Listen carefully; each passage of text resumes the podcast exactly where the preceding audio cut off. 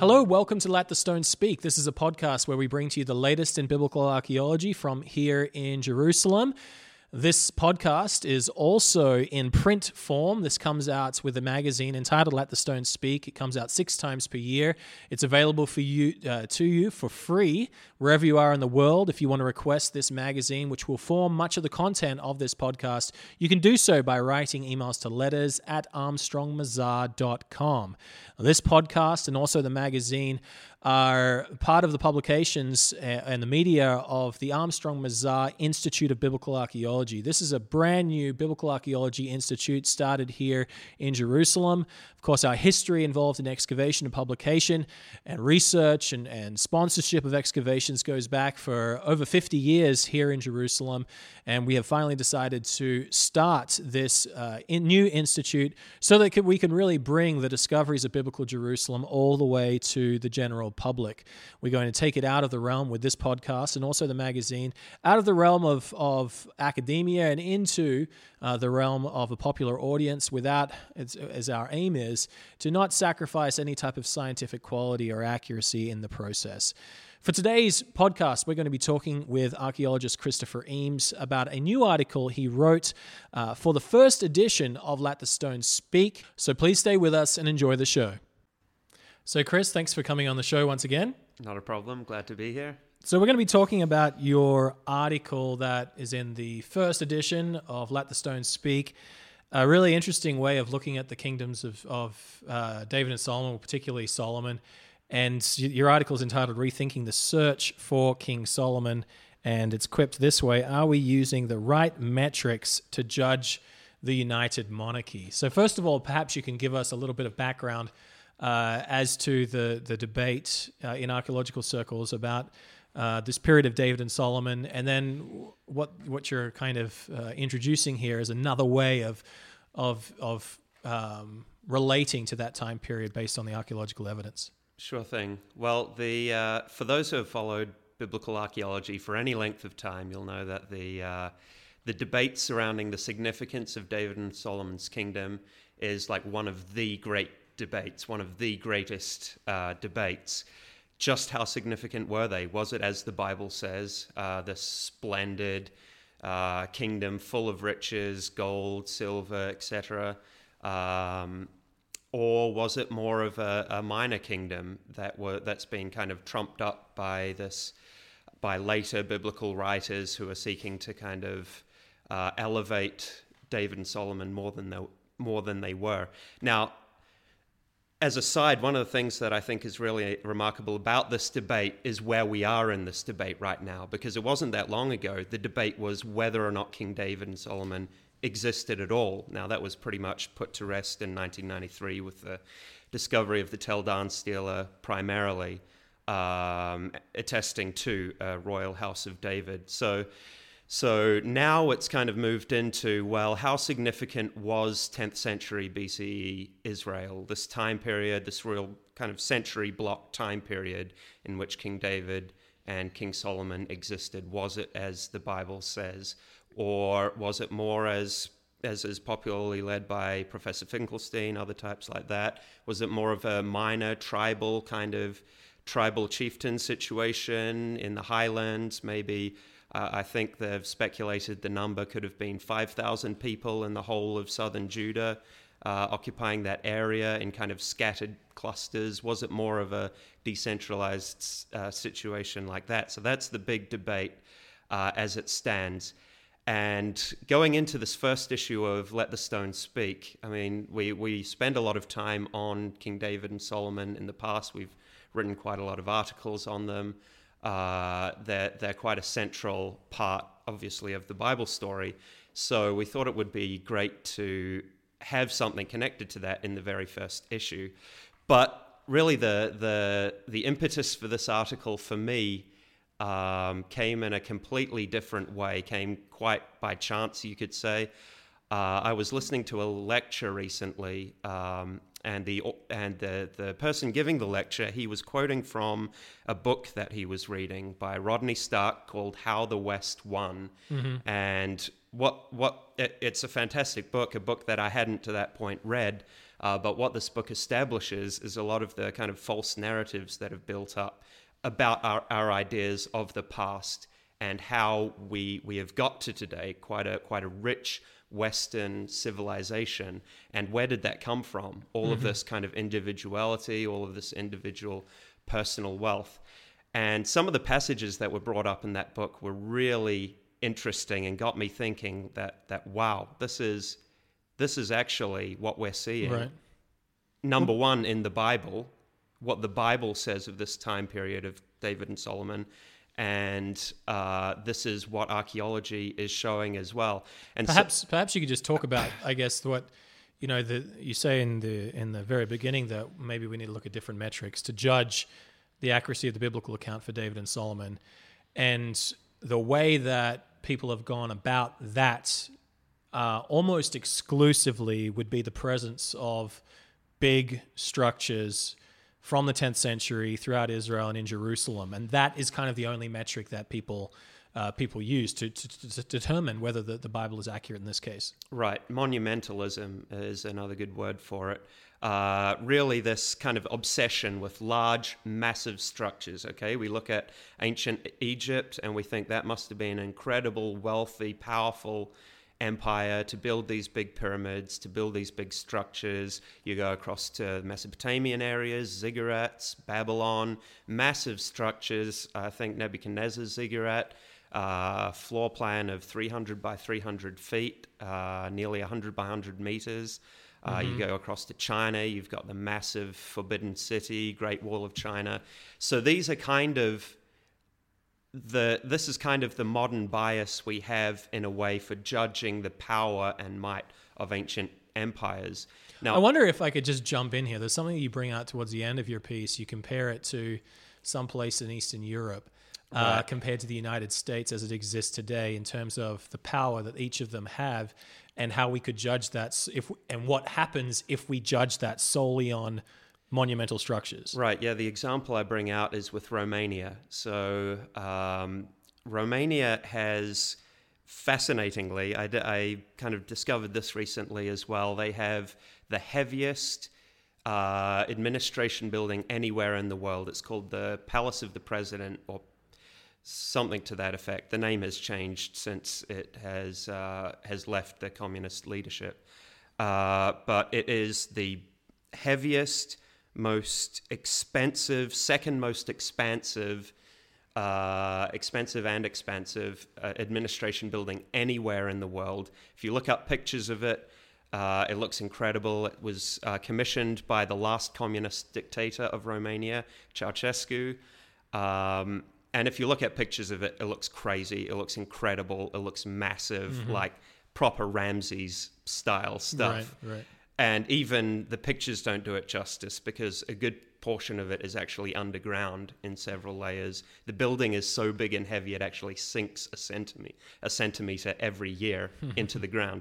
So when you think about mighty powers, I kind of set set up the uh, point in the article this way: What would archaeologists looking back to our time in the future think if they saw the ruins of something like this? Would they think, "Wow, Romania must have been one of the great empires Right. of our day"? Right. But actually, when you look at it today, uh, Romania has the highest poverty rate in all of Europe. Highest poverty rate. And I go through some of the other stats in the article, but, but these stats actually represent an improvement on what Romania was in the 1990s under communist rule at the time that this building was finished. So, really, the point is made there in the article that wait a second, we can, especially in our day and age, we can't really judge the wealth, the power, the uh, the the the richness of a kingdom just based on big structures or based on the fact that it took a despot and a personality cult surrounding him in order to create these structures. Um, and that's really what Rodney Stark brings out in the first chapter of his book, um, really asking uh, or, or presenting the case that actually the empires of old, of Egypt, of Babylon, were very poor empires. Okay, we have some big monuments, but those monuments, for all intents and purposes, are worthless. They had no worth to the population. They were built on the backs of slaves in most cases. Uh, the the vast majority of the population lived, uh, as as one of the one of the people he quoted stated, they lived in a state of utter destitution, little better than their cattle and oxen. Right. Um, so, is that the wealth that we should be seeking right, right. from King David and Solomon's kingdom? Monumentalism. So so if that's if that isn't the case, then we have to look for more. Maybe you can get into some of those other metrics, and you probably need to. T- we do need to temper this debate, and even you do so inside your article, just with the fact that we do see monumental structures from Solomon's time as well. And I think more evidence is going to be surfacing and, and be published about that, especially in Jerusalem over the next uh, few months.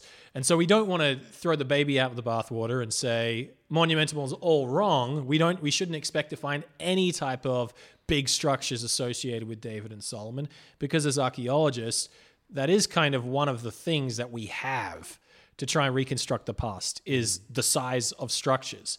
Perhaps you can talk about some of those other metrics that we can judge ancient Israel in particular in relation to what the Bible describes that society as. Sure. Well, uh, what the the primary example I use for this article uh, is Timnah and the excavations that have been going on there in Timnah, pr- uh, primarily directed by Professor uh, Erez Ben Yosef. Um, really interesting discoveries that he's been making in Timna. And uh, there's a lot of additional points that could be made from other sites, but this, this article can only be so long. So Well, maybe you can talk about a couple of these other points that you bring up, and I think we have these on the infographic too, Right. inside the article. Maybe deal with them quickly, and then we'll get Sure. to uh, Timnah. So when we think about what makes a wealthy society, okay, in our day and age, that would be education. That would be uh, a wealthy populace. Um, Not a- necessarily just the elite. not just the elite. It would be a, a well-running economy, um, market-driven economy, well-clothed populace, well-sheltered populace, well-laid-out uh, sort of cities, that that type thing. Well, well-constructed um, utensils, pottery, that that type of thing, and that's really what we start to see from the 10th century forward. Like if you compare that time period to the prior, shall we say, Judges era, that's mm-hmm. the Iron One period, you really start to see a transformation in, for example, pottery and the way pottery is made and developed and specialized. And you really see an explosion in growth in these various avenues in the 10th century BC. So, this is really what I get into in this article. What could have caused this? What kind of government could have caused this? Now, it goes without saying that in looking at the wealth of the populace, we can't really be looking for gold and silver Right. and jewelry spread all over the place. Okay, Israel has been plundered numerous times over, just about unlike any other country Right. on earth. Uh, dug to its foundations in various periods, looking for gold. Right. That's very annoying So- when people are kind of you know dispute with the Bible and their and one of their big points is there's been no glorious golden this or golden that's been found from the 10th century. Um, like as you say, I mean historical record, Bible or outside, talk about how every foreign invading country isn't going to destroy the building and leave the precious uh, jewels or gold. They're going to take that with them, and so yeah, that's an absence of evidence. There's what people are going to base that argument on. Right. So there are other avenues that we can look at, though. Uh, other things that wouldn't necessarily be plundered, but that still could speak to the richness of that society. So, as a case in point, uh, I look at Timna, but as you say, there are other things scattered throughout Israel. Pottery, evidence from pottery, even the composition of pottery, you can start to see a transformation and a more uh, refined way of of of of uh, producing vessels, pottery vessels. You can see the layout of cities, specifically in the 10th century mm-hmm. BCE. You see the six chambered gates, the famous gates, most famously discovered in Hatzor, Megiddo, Megiddo Gezer, very similar gate in Jerusalem. These are all four cities described as being built by Solomon Right. in what is it, First Kings 9, verse 15, something to that effect. And we see an exact layout of gates. Really strong, uh, powerfully built gates, impressive gates, but not necessarily a gate that uh, that elevates a single city, eh, such as Hatzor, Gezer, or Megiddo. Okay, there's some evidence coming out that Jerusalem's gate was more impressive, as you'd expect from a capital city. But you really see evidence of urban planning, not trying to make one city safer than another necessarily, but really a blueprint used across the kingdom. Right, and we should mention that a lot of people would, well, some people would have tried to push the dating of these things uh, further into the 9th century, outside the 10th century. I think there'll be again more evidence that comes out on that, and so don't don't put all your eggs in one basket uh, for that. If you've read that this is from Ahab or Omri or something like that, uh, there's certainly a lot more evidence that can come out. Uh, involving carbon samples, perhaps at Hatzor, that might be taken here soon. So definitely something worth keeping our eyes on there. So we have I guess you have the pottery, you have literacy. I think is another point, and then you Right. then you mention the fact that you have these cham- uh, gates in, indicating a, a centralized government structure that does push out its engineers to construct a similar style gate. Again, these gates are amazing. They're the width the, between the gates is within like half a centimeter or something like that with every single one, um, which is phenomenal to think that they had that level of precision back then indicating a central planner. Maybe you can just jump to Timna, and we could we can start talking about that. Sure. And you do mention uh, literacy, and that's brought up in this article evidence of literacy in the 10th century. Uh, so with Timna, Timna is a really interesting case because it is a mining community just north of the Gulf of Aqaba. Excavations have been ongoing there for the past century. In the early 20th century, it was kind of se- sensationalized as, oh, well, this is the place of King Solomon's mines because Timnah is specifically a massive copper mining industry, and copper is a primary uh, element that goes into bronze, a primary component that goes into bronze, which the Bible informs was uh, was produced in mass quantity for Solomon and for Solomon's temple. So the early excavators, Nelson uh, Glueck, or however you pronounce his name, uh, they really pointed to this as the location of uh, the King Solomon's mines, dating to the 10th century. Now, in later decades, there was some pushback to that. Okay, that you're getting into a time of really doubting the veracity of the the biblical account of Solomon and David. Did these guys even really exist? And what they found was some evidence from the 12th century BCE, okay, a couple of centuries later, of Egyptian presence in the area. So this was a somewhat Egyptian controlled mm-hmm. area. There was a large shrine there, more, shall we say, monumental mm-hmm. constructions in that respect. And so the scientists pointed to the primary spike in copper production as coming from that time period. Now, they knew that there was a massive spike in copper production sometime within these centuries. Initially, it was put in the 10th century BCE time period belonging to David and Solomon. But now this tried to revise it to, well, it must have been Egyptian. This must have been 12th century that we see this spike in copper production. Well, thanks to the efforts of uh, Professor Ben Yosef and, uh, and the people that he has worked with, that has been able to be confirmed and refined to a dating of the 10th century BCE, just the highest spike in copper production that these mines have ever seen. And these mines have been in use for millennia.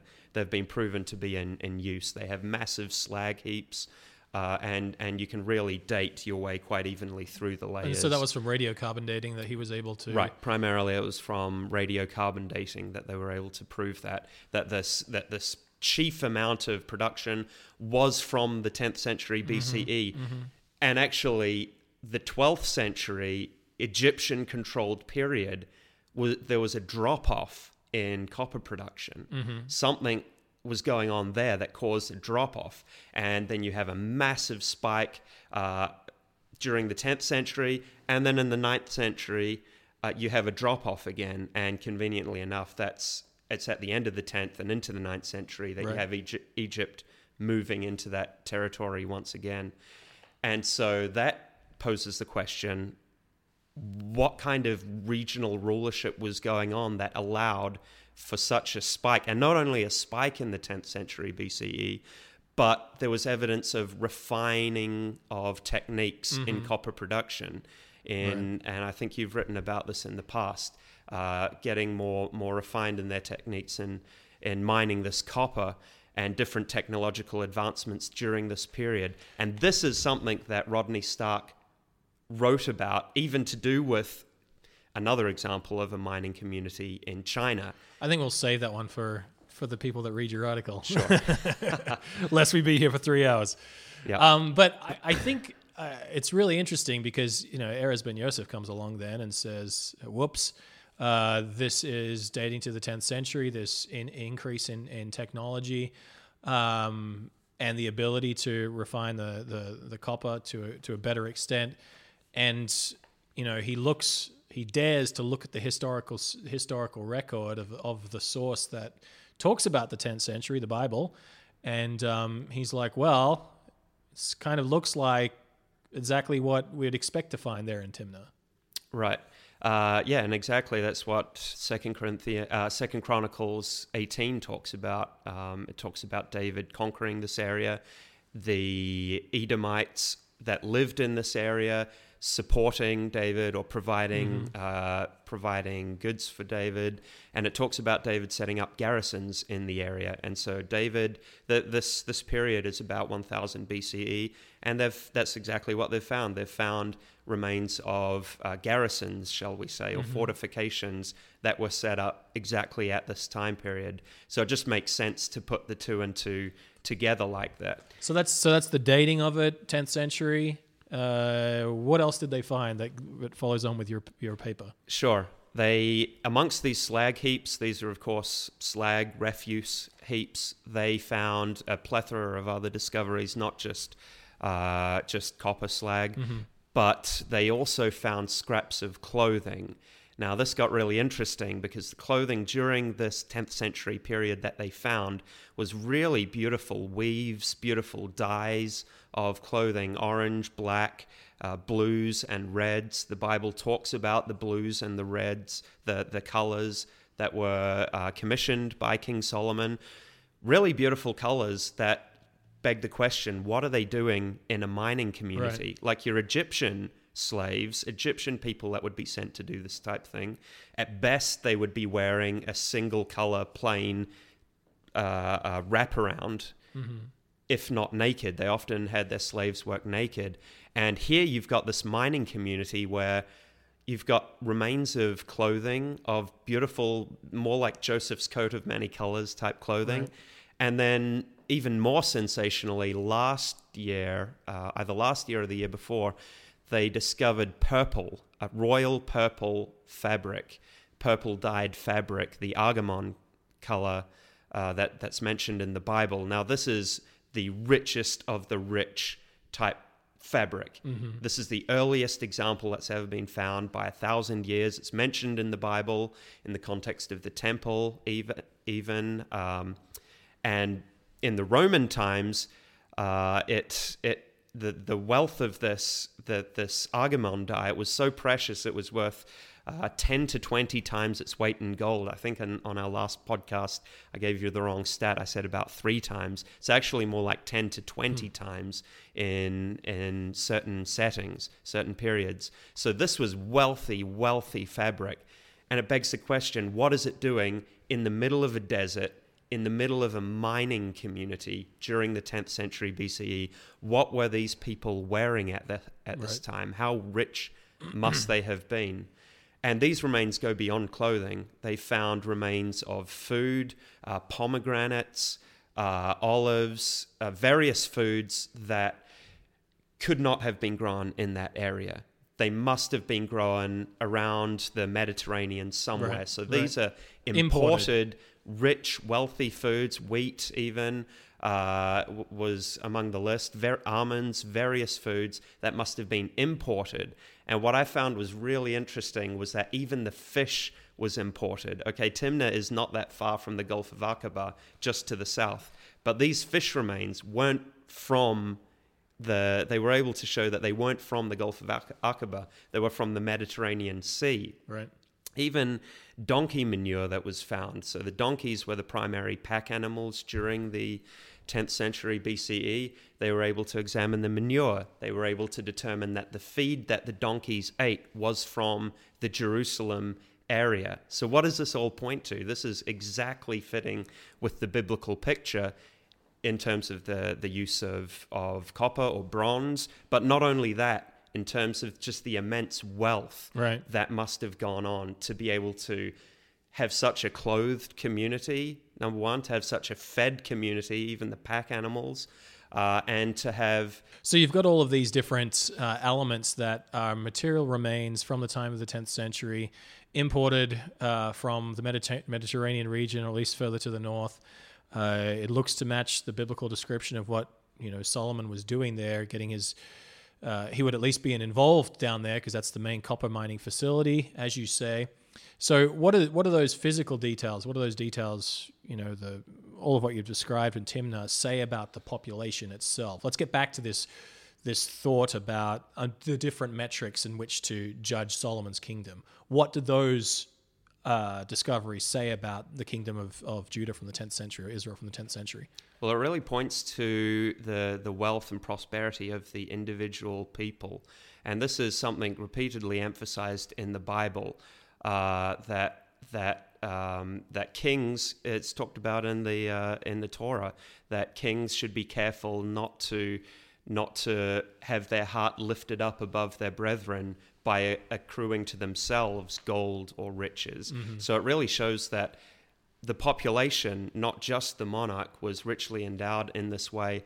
And the fact that such a community could be allowed to exist, such wealth could be allowed to be had, and such deve- economic development in such a remote area really shows a, a, a system, probably more like America today, mm-hmm. more of a capitalist kind of system, a system that doesn't really vaunt the president as some kind of great demigod like figure, but it allows communities and individuals to develop and run their own operations. And it's under this kind of environment, not command economies, which is what we see in uh, communist type societies, what we see in ancient empires like Egypt, uh, what's known as a command economy, uh, coercion for for labor and for produce. Really, you see things drop off, a- and and under those types of economies, you see production drop off.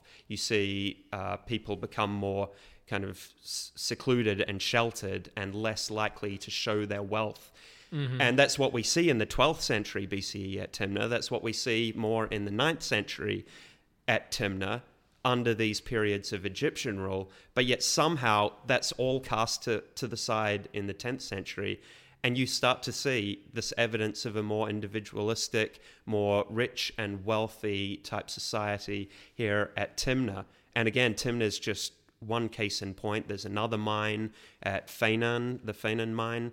Um, where more evidence is coming that's pointing to the same thing from the 10th century and like we talked about from other areas of Israel.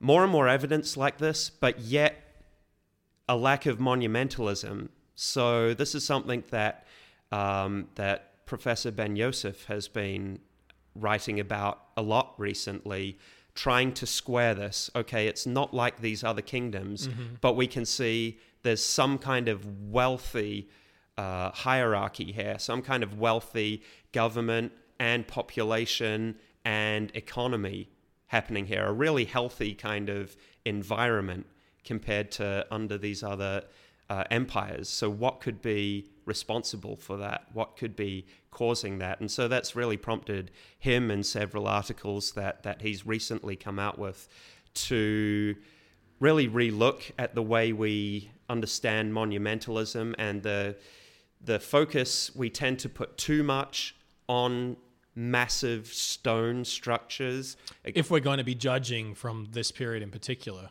as well. Right. Right. Especially these stone structures. And we do have evidence of significant stone structures but we don't have the same kind of uh, over the top ostentatious type right. worship of leaders like in like in these more despotic states in Egypt, in Mesopotamia, right. in in uh, in ancient China, that type thing. Well, I think people can go ahead and and uh, I think this article should be online maybe in a week or so, and so they can read through it themselves and, and make up their own mind based on the evidence you present and and the most plausible uh, reconstruction of what happened there in Timnah based on what they found, and then also putting it alongside the biblical text as well. I think that that's the type of thing that we're going to be doing a lot of at uh, Let the Stones Speak. And you know, this is something that is a is a kind of a maligned uh, modus operandi in the archaeological field in many ways today. Uh, I even was reading through an article and a, and a journal piece just today of those uh, from colleagues of, of, of, Ben Yosef's that are kind of dismissing some of his his uh, what he's written about what happened in Timnah, and so he's even facing the fire in many ways uh, for going out and basically saying, you know, we do have this amazing construction, well, amazing, uh, let's say, amazing evidence of sophisticated society at this far off region. It dates to King Solomon's time. That's the historical source, and so what happened here? What's the most logical um, reconstruction of that history? And without the Bible, you are you are going to guess and I, am not going to get into this uh, other journal piece. Perhaps there'll be time for that. Um, but a lot of people just dismiss dismiss his evidence, dismiss his evidence from the 10th century, and putting it with the historical source, basically saying it was continued Egyptian dominate, uh, probably a bit of a, a, continued Egyptian domination without the evidence of that, um, which is just it's. It reminds me a lot of what uh, Yosef, uh, uh, Professor Garfinkel faced after his discovery of of Khirbet Qeiyafa. He wasn't looking for it, dead to the 10th century. It's Judean. And then like the barrage of the barrage of, of journal articles come out saying, no, you're wrong, no, you're wrong, can't be Judean. I think Ben Yosef is, is kind of putting himself in some ways in, in the lining in the line of fire. But good for him. Good for him sticking to it, sticking to his guns in this. And again, if you want a let's say a a a a piece that dabbles in in Timna and then lo- looks at more of the 10th century's evidence for um, uh, what the Bible describes as society under the reigns of Solomon, your article is a wonderful place to go. So we'll leave a link for that in the show notes. And hopefully, if you click on that in the next day or two, it should be live on our new website. So thanks very much, Chris, for sharing that with us. Thank you very much, Brent.